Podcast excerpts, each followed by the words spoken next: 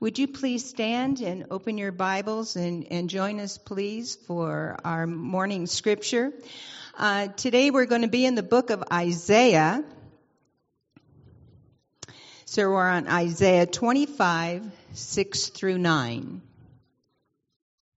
Isaiah 25, 6 through 9. And it says, On this mountain the Lord of hosts will make for all peoples a feast of rich food, a feast of well aged wine, of rich food full of marrow, of aged wine well refined. And he will swallow up on this mountain the covering that is cast over all peoples, the veil that is spread over all nations. He will swallow up death forever, and the Lord God will wipe away tears from all the faces. And the reproach of his people he will take away from all the earth, for the Lord has spoken. It will be said on this day, Behold, this is our God. We have waited for him that he might save us. This is the Lord. We have waited for him. Let us be glad and rejoice in his salvation. This is the word of the Lord.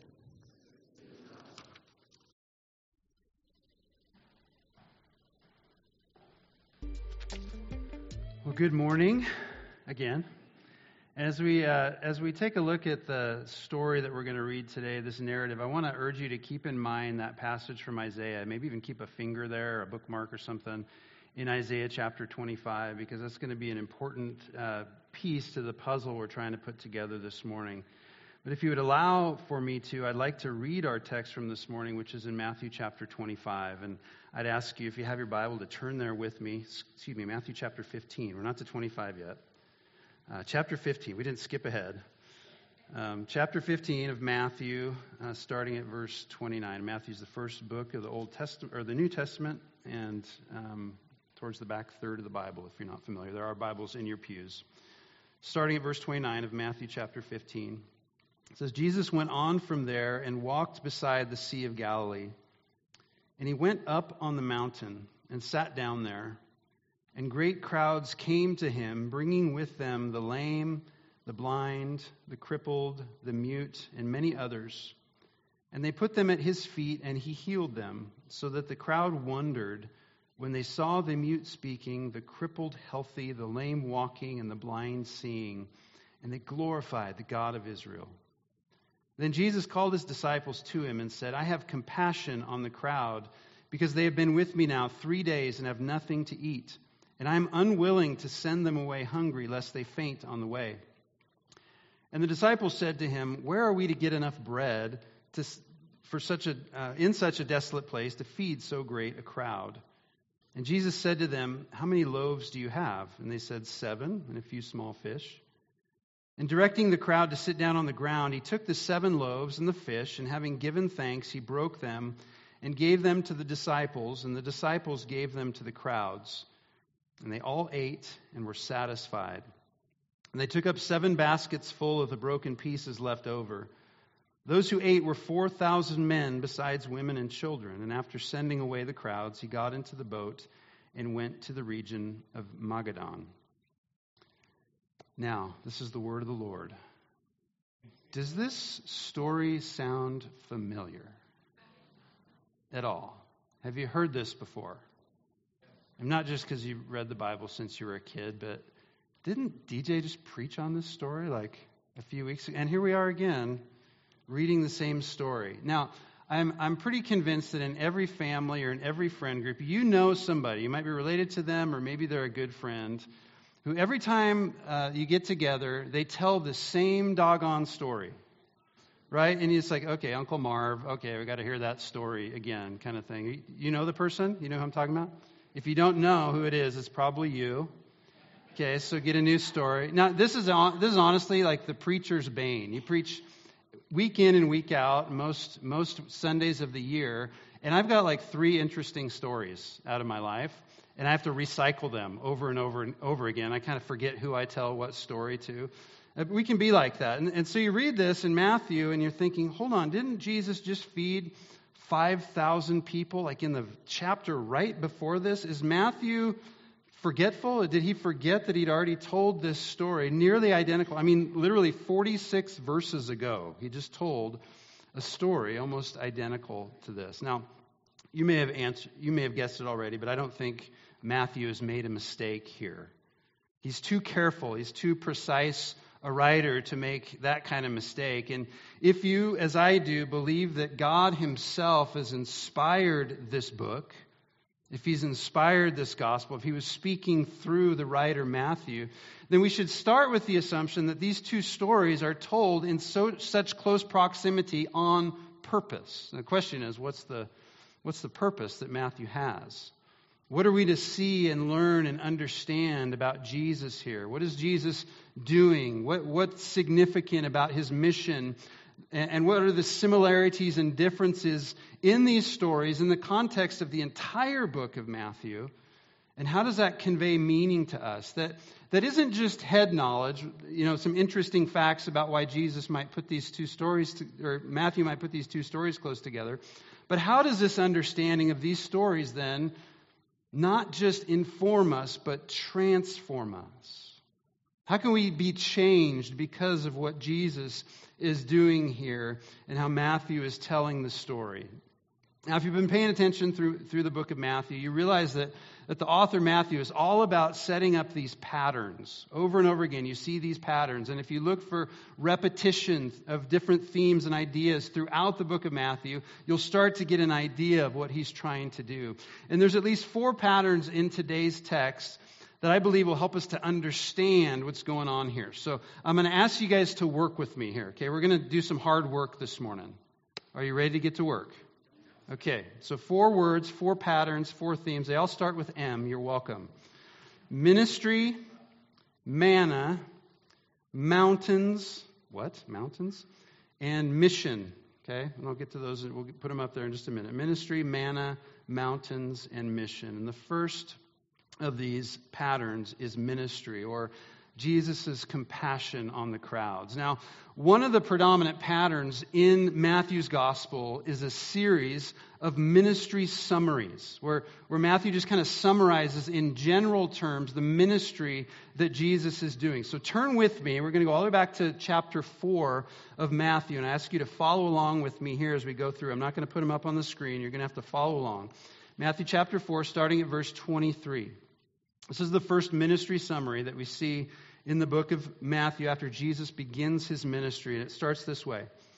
Starting verse 23. He went through all Galilee, that's Jesus, went through all of Galilee, teaching in their synagogues and proclaiming the gospel of the kingdom and healing every disease and every affliction among the people.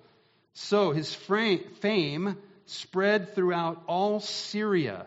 Okay, think of geography here. If you know the area, Syria is not in Israel, it's a larger area. So throughout all Syria, and they brought him all the sick, those afflicted with various diseases and pains, those oppressed by demons, epileptics, and paralytics, and he healed them.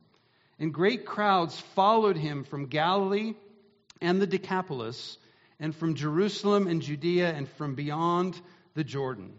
And I want you to notice two things in this summary. First, we have Jesus' powerful ministry. And it's a ministry of preaching, it's a ministry of healing, it's a ministry of exorcism. So there's powerful ministry. But then, second, we have this picture of great crowds gathering around Jesus. And these crowds aren't restricted to the, just the Jews only. We've got people from Syria and the, and the Decapolis, which are both Gentile regions, coming to Jesus to hear from him and to be healed by him. Now, the next ministry summary, you're going to go to your right just a few chapters to chapter 9 of Matthew, starting in verse 35. So there's a ministry summary. Then we have a bunch of stories. And then Matthew gives us another summary of Jesus' ministry in chapter 9, verse 35. And Jesus went throughout all the cities and villages, teaching in their synagogues and proclaiming the gospel of, kingdom, of the kingdom and healing every disease and every affliction. We've heard this before.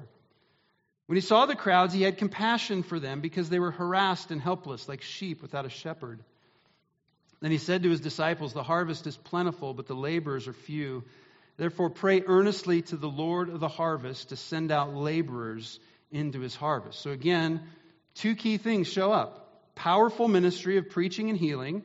And again, there are great crowds around Jesus. But then Matthew adds an important element here, and he adds that Jesus had compassion for them. And I love that word compassion. The Greek word for compassion is an anatomical word, it literally means guts or intestines. The Greek word I love is one of my favorites, splanchnon. Doesn't that sound like the gut, the guts? And there's a verb, splanchnizomai, which means he was compassionate, or his, his guts were going out to these people. So get, I mean, get that. When you feel compassion for somebody, where does it come from? Does it come from your head? We might say it comes from the heart, but it really comes from the guts, doesn't it? And here's Jesus having compassion on these people, saying that Jesus felt his love and pity for those needy people, and he felt it in his gut. And what instigated, what instigated Jesus' compassion? It was that he saw that these people were like sheep without a shepherd. What happens when you take sheep out in the middle of the woods and you leave them without a shepherd? They get scattered, they're vulnerable, they get eaten. You don't have very many sheep for very long when they don't have a shepherd. So pay attention to this imagery especially because it will come up again. Now, moving on, there are at least two more ministry summaries, and both are connected with the two stories of Jesus feeding multitudes. One is in chapter 14, so let's flip over there now, and one is in chapter 15, which we, that we just read. So, chapter 14 of Matthew, starting verse 13. Now, when Jesus heard this, he withdrew from there in a boat. And what did he just hear? He just heard that John the Baptist had been beheaded by Herod. Okay, he heard this. He withdrew from there in a boat to a desolate place by himself. So he wanted to go off and be by himself because he just heard this tragic, um, sad news. But when the crowds heard it, they followed him on foot from the towns. And when he went ashore, he saw a great crowd, and he had compassion on them and he healed their sick. So there's those elements again. We've got a powerful ministry of healing, we have a large crowd, and we have Jesus' compassion all together. Now, all of these of all of these elements show up again in today's story, chapter 15, which I just read. We have great crowds, which are actually mentioned seven, seven times. In verse 30, 31, 32, 33, 35, 36, 39. Seven times the crowds are mentioned in this story. There's a powerful healing ministry. And that healing ministry actually induces wonder in the crowds and praise. They praise and worship the God of Israel, we see in verses 30 and 31. And perhaps most importantly, in verse 32, we see again Jesus' guts, his intestines, his compassion. Verse 32 Then Jesus called his disciples to him and said, I have compassion on the crowd because they have been with me now three days and have nothing to eat and I am unwilling to send them away hungry, lest they faint on the way. All right. So, what is the point of all that? What is, the, what is the point of these ministry summaries? What is the point of the crowds and the ministry and the compassion? Well, here's what I think. I think what, what Matthew is doing throughout this gospel is he's painting a picture of Jesus the Messiah. The promised, from the Old Testament, the promised good shepherd of Israel, who has deep pity and compassion on the people, and that leads him to bring kingdom blessings. And he doesn't just put his kingdom blessings on a few people, like the Pharisees and the Sadducees and the religious leaders, the, the, elite people. He doesn't just put his blessing on them. He doesn't just give his blessing to his 12 disciples and their families. He shares his kingdom blessing with not just a few people, but with great crowds of people. Jesus' blessing is abundant. The blessing of the Messiah is abundance, which we're going to see here in the next pattern that I see in this passage, which is a pattern of manna or abundant provision. So let me read for you again from verse 33. And the disciples said to him, Where are we to get enough bread in such a desolate place to feed so great a crowd? And Jesus said to them, How many loaves do you have? And they said, Seven and a few small fish. And directing the crowd to sit down on the ground, he took the seven loaves and the fish, and having given thanks, he broke them and gave them to the disciples, and the disciples gave them to the crowds, and they all ate and were satisfied. And they took up seven baskets full of the broken pieces left over. And those who ate were 4,000 men, besides women and children. Now, as we compare this story to the feeding of the 5,000, which is in chapter 14, there are some key differences that, that should uh, raise our awareness or get our antennas going a little bit. And the first is that in this story, Jesus is the one who initiates the conversation. And if you look back in chapter 14 at the feeding, the disciples are the one who come to Jesus and initiate this conversation about feeding these people. Here we have 5,000 plus people, and they come to him, and what do they say? They don't say, Jesus, feed these people. They say, Jesus, send them away. send them away because they forgot their lunch, and we can't feed them. Send them away. So they haven't even considered in chapter 14 the possibility that Jesus would provide a feast in such abundance that he would feed over 5,000 people. Their plan was to send the people away. Send them away, let them go get their food. Now, does that sound familiar? Where else do we see the disciples sending people away? Okay, the children, right? The children come, but that's not even Matthew, that's in Matthew 19. So we haven't got there yet. Can't use that one. So they don't just yeah, preview of coming attractions. The disciples still don't get it four, four chapters later. Um, that's one of them. He sends the children away. But there's one really close by. Matt actually talked about it last week. There's a Canaanite woman who comes to Jesus. And what do the disciples do after they start? They're pestering him, and pest- she's pestering them, pestering them, asking Jesus to heal her daughter. And what do the disciples do to Jesus? They beg him to send her away. There's a pattern here, okay? Send her away, verse 23. Send her away, for she is crying out after us. So it, it never crossed their minds that Jesus would or could feed the crowds. It apparently didn't cross their mind that Jesus would help one of Israel's enemies, that, that he would even consider giving her the crumbs from the table that she was asking for. And so the disciples here are completely underselling both Jesus' compassion and his mission. They don't get it. They don't get his heart, his, his guts, his compassion for these people, and they're not understanding his mission. And I ask ourselves this question, I ask myself this question this morning how often do we do that? How often do you or I sell Jesus short? How often do, do we refuse to believe that he not only wants to meet people's needs, but he actually intends to meet their needs, and often through you and through me. Here's the thing when he puts people right in front of us, sometimes we're too busy, we're too distracted, we're too blind, and we're too afraid. And so we ignore them at best, we might say, Hey, Jesus, could you please get this person away from me? Would you send them away so I don't have to deal with them? Because I can't do it. So we ignore them. We, we try to get Jesus to send them away, and too often what happens when we do that is we end up missing the miracle. We end up missing the miracle instead of embracing it. Oh, that we would see Jesus' heart of compassion, which is a heart to provide abundantly for his sheep. He wants to provide abundantly for his sheep. So here's what happens in the story, though. The disciples, we're back in chapter 15 now. The disciples hear Jesus' desire to feed another large crowd, right? They've already, he's already fed one, and now he desires to feed another. And, and instead of, instead of saying, you know what? You got this, Jesus. We just saw you do this like a minute ago. Do it again. Yes. Was that their response? No. Well, they didn't even come and say, Well, are you sure, Jesus? Are you sure that you want to do this? Are you sure that you, you should do this? No, they don't doubt Jesus' ability. In fact, what they do here is that they turn prideful. Because they're too busy. What they're too busy is actually focusing on themselves. Verse 33, just pay attention to this.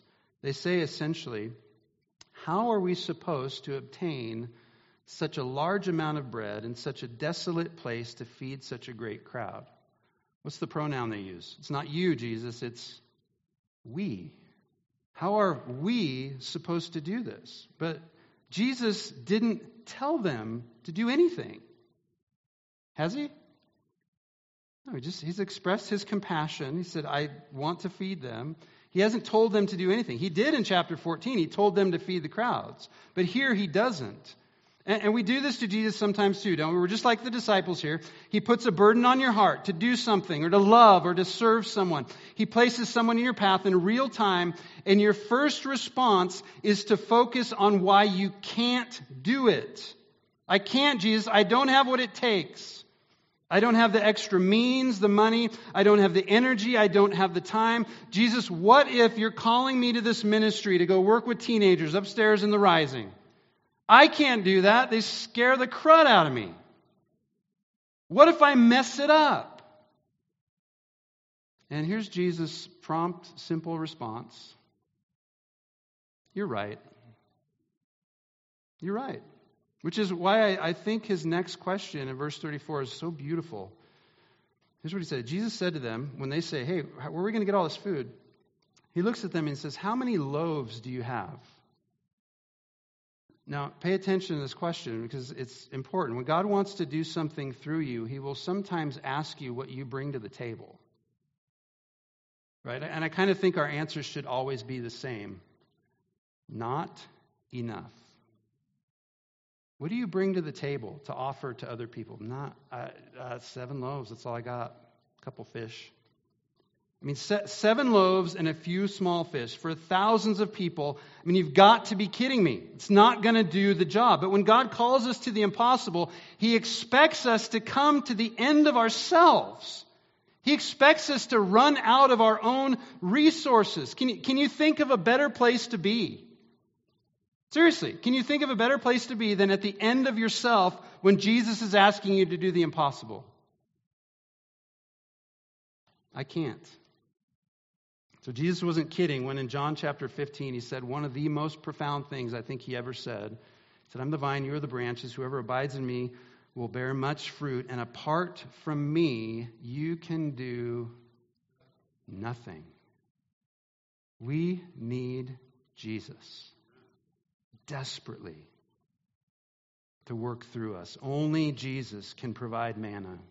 Only Jesus can provide food. Only Jesus can provide bread. Only Jesus can provide sustenance. Only Jesus can provide the life we need, and He provides it in abundance, no matter how little we bring to the table. That's the second pattern. The third pattern here is the pattern of on the mountain, this word mountain. And really, on the mountain, what we have is, is the shepherd's feast. And throughout the book of Matthew, the writer touches on, um, throughout his story, he, he touches on, on geography. And in this specific instance, he touches on a very important geographical pattern. So there's, there's many places in the Gospel of Matthew where Jesus goes, and they're all important. So if you see a ge- geographical note, a place note in the Gospel, pay attention. Jesus is in and around and on the Sea of Galilee a ton. That's important. He's in Capernaum. He's in Gentile regions. He's in the wilderness. All of these carry deep meaning and they embed the story with symbolic richness. So, where does this story take place? Verse 29 on a mountain. In fact, if you're paying attention, this is the fourth mountain out of seven mountains. Seven is an important number, by the way. This is the fourth, so it's like the middle mountain out of the seven mountains in Matthew uh, that play a part in the gospel. So follow along with me again. We're going to go all the way back to chapter 4, so we're going to do this again real quickly. And the first mount is the Mount of Temptation. The Mount of Temptation. So Matthew chapter 4, verse 8. This is the third of the devil's temptations when Jesus is in the wilderness. And it says, The devil took him to a very high mountain and showed him all the kingdoms of the world and their glory. So Satan is busy tempting Jesus, trying to get him to fall from his path. And in, in very many senses, Jesus is a new and better Israel here, who, who was all, they were always falling for temptation in the wilderness. But Jesus doesn't fall for temptation. This third temptation, Jesus, uh, or excuse me, the devil, Satan, offers all of the kingdoms of the world to Jesus in exchange for Jesus bowing down and worshiping him. But Jesus doesn't fall for the temptation because Jesus knows his Bible. And he knows that back in Genesis, on another mountain, in a garden, with a tree, Satan had come and tempted another man and another woman, Adam and Eve, and he had offered them all the kingdoms of the world under their power. You know what? If you take of this, you'll be like God. You can rule everything and you can do it in your own way. You can do it in your own power and you can get the glory. And so he deceived them into thinking that if they followed his ways, they would be their own kings. And we are paying the consequences for that today. But Jesus, who is the new and the better Adam, he will be a king who will gain his kingdom not through idolatry, not through taking shortcuts, but through sacrifice. That's the first mountain. The second mountain is just the next chapter, chapter 5, verses 1 and 2. Seeing the crowds, Jesus went up on the mountain, and when he sat down, his disciples came to him. And he opened his mouth and taught them. And this is called the Mount of Instruction. This is where Jesus delivered his most famous teaching, the Sermon on the Mount. And just like Moses, Jesus goes on to the mountain and he brings God, God's people, God's instruction, or his Torah, his law. He interprets authoritatively the, the law, his instructions to his disciples and imparts it to them. So Jesus here acts like a new and a better Moses giving instruction to his people on how to live a life in the kingdom on the Mount of Instruction. The very next mountain is, is in chapter 14 again. So a few chapters to the right there.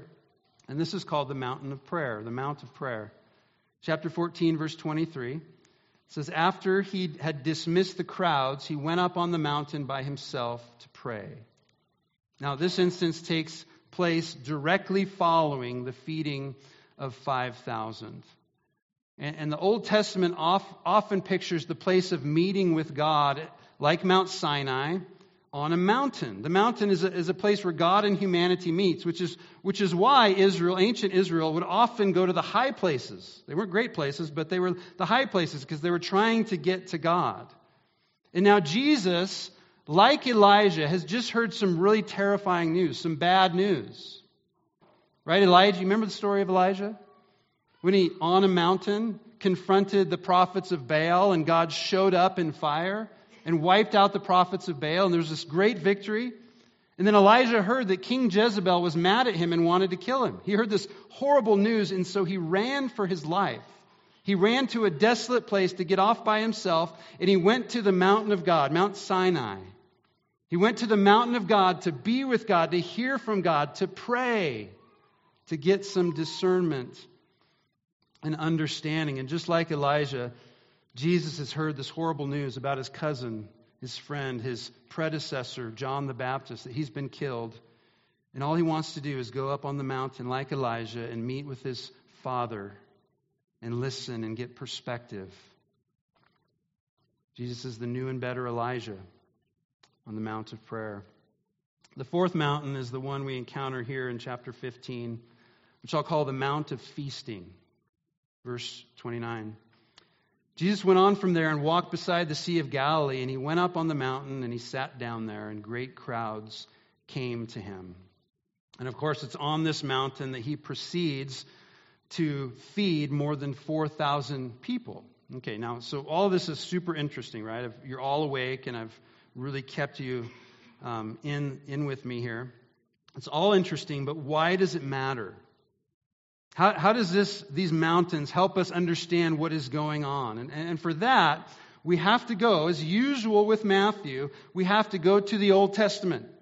We have to go to the Hebrew scriptures, in particular the passages we read leading we read reading into this sermon that Vicky read for us. So Isaiah chapter 25 verse 6 where it says on this mountain the Lord Yahweh of hosts will make for all people a feast of rich food, a feast of well aged wine, of rich food full of marrow, of aged wine well refined. Where will God make a feast for his people? On a mountain. Another prophet, a little bit later, Ezekiel chapter 34, he pictures in this passage God as the shepherd of his people. Here's what God says in verse uh, 13 of Ezekiel 34 I will bring them out from the peoples, I will gather them from the countries, and I will feed them. Where? On the mountains of Israel. I will feed them with good pasture, and on the mountain heights of Israel shall be their grazing land. There they shall lie down in good grazing land, and on rich pasture they shall feed on the mountains of Israel. And Ezekiel's really taking from the imagery of Psalm 23. You know Psalm 23? The Lord is my shepherd, I shall not want. He makes me to lie down in green pastures. He leads me beside still waters. He restores my soul. God is the good shepherd. Yahweh is the good shepherd of Israel. So every time that Matthew mentions a mountain, he's sending our minds, he's sending our imaginations back to the Old Testament to see exactly how Jesus is fulfilling all that he came to fulfill for his people. And in this instance, he's the Messiah. He's the son of David. He's the good shepherd, the true and better David. And not just David, but he is Yahweh himself who provides for and protects and gives his own life for the sake of his sheep. I, amen, I would say if I were you, but whatever. All right. Fourth one, fourth pattern mission, movement toward the Gentiles. This is the last of the four patterns mission. The fourth and final pattern that helps us to understand this story has to do with the trajectory of Jesus' mission. Now, it's not immediately obvious, but I want to try to convince you that this crowd is largely a Gentile crowd. That the people here on this mountain, these 4,000 plus people, are mostly, if not all, non Jewish people. They're not Jews.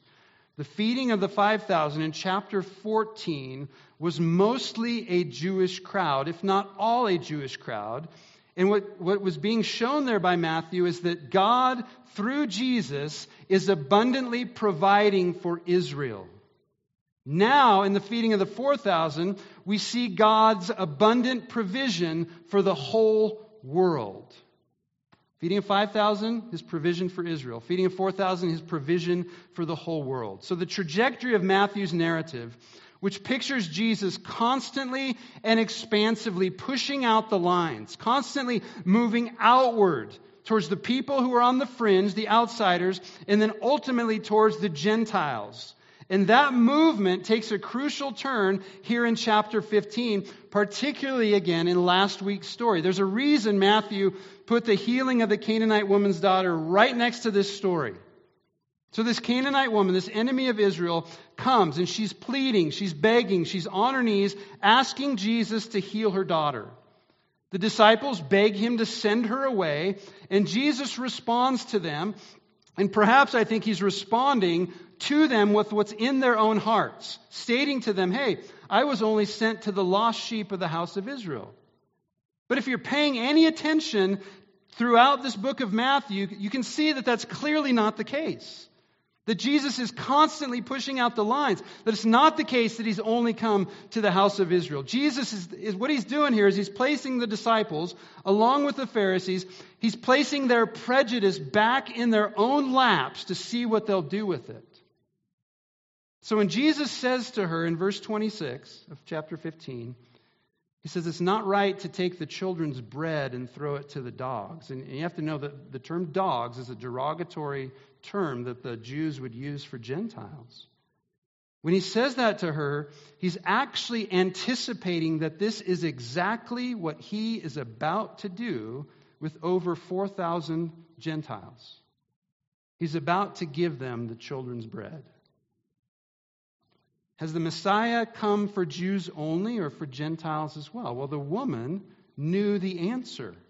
Verse 27 Yes, Lord, yet even the dogs eat the crumbs that fall from their master's table.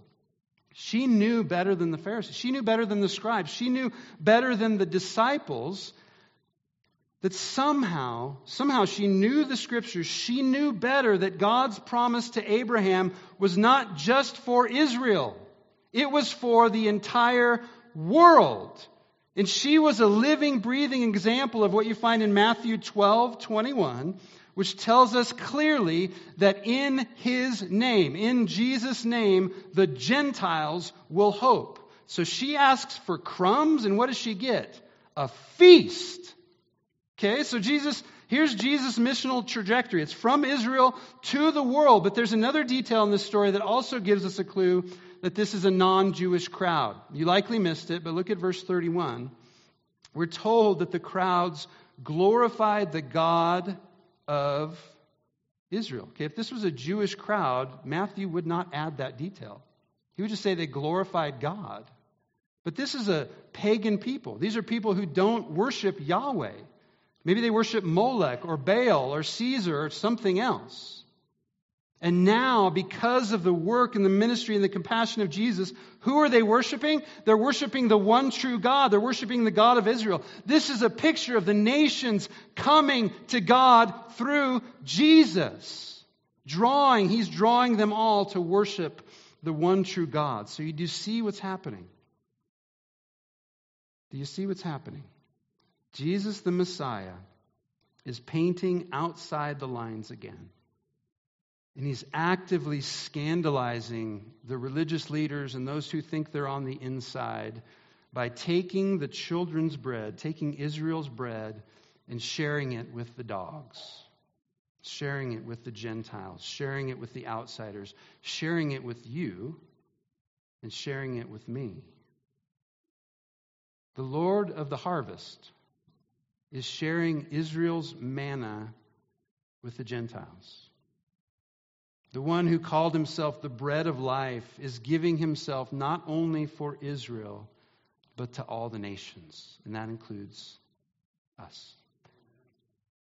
So as we come to the table today, we actually partake of bread.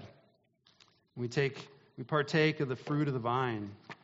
And in that we remember that in his last meal with his disciples, Jesus took the, the, the elements of the supper, the, the bread and the wine, took the, the elements of the, the Last Supper, and he gave them to his disciples, and he said, Take and eat, take and drink. This is my body, this is my blood given for you. And it's because of that bread, it's because of that, the bread of his body, that we are able to come and partake and have eternal life through faith in Jesus Christ and what he's done for us. So if you're a follower of Jesus this morning, I invite you to come Come and partake. Come and partake of the bountiful, abundant meal that Jesus has bought for us, that He's provided for us, and, and accept it and, and receive it in grace and gratitude and joy. And if you wouldn't call yourself a follower of Jesus, um, then I encourage you this morning that now is the time. Now is the time to come to the Messiah. Now is the time to come to the Good Shepherd. Now is the time to come to the bread of life the Lord of the harvest and give your life to Him. And I'd encourage you to do that. And if, if you have any questions on that, like I'd love to chat with you. I know there's elders in the room that would, and others who'd love to chat with you. Um, there's our prayer room in the back. If you want to talk to somebody in, in quiet back there, you're welcome to head back. It's across from the bathrooms. But I'd encourage you this morning come. Come to Jesus. Let's pray. Our Father, we are grateful for the bread of life that you have sent us in Jesus. Jesus, we're grateful that you came and you were the true and better Moses and the true and better Elijah and the true and better Adam and the, the true and better David. You are the shepherd of the sheep. You are a good shepherd. You are the Lord of the harvest. You are the Messiah. And this morning, as we come and we take of a, a symbolic meal and we take this little piece of bread and this little cup of juice and we remember the abundance Father, there's very little that we bring to the table, maybe a few loaves and some fish, and we ask that you would multiply them. God, that you would use us to go to the world on the mission that you have. Because your mission wasn't just in the first century, your mission is here in the 21st century in Prineville, Oregon. And so as we take and as we take of your abundance and as we take in gratitude and receive your grace this morning, I pray that you would send us from these doors on your mission to this place, to this community, to these people that you've put in our lives, to our neighborhoods, to our schools, to our friends and family, and to the ends of the earth. Would you glorify yourself, and may the nations come and glorify you, the God of Israel. We pray all this in your name. Amen.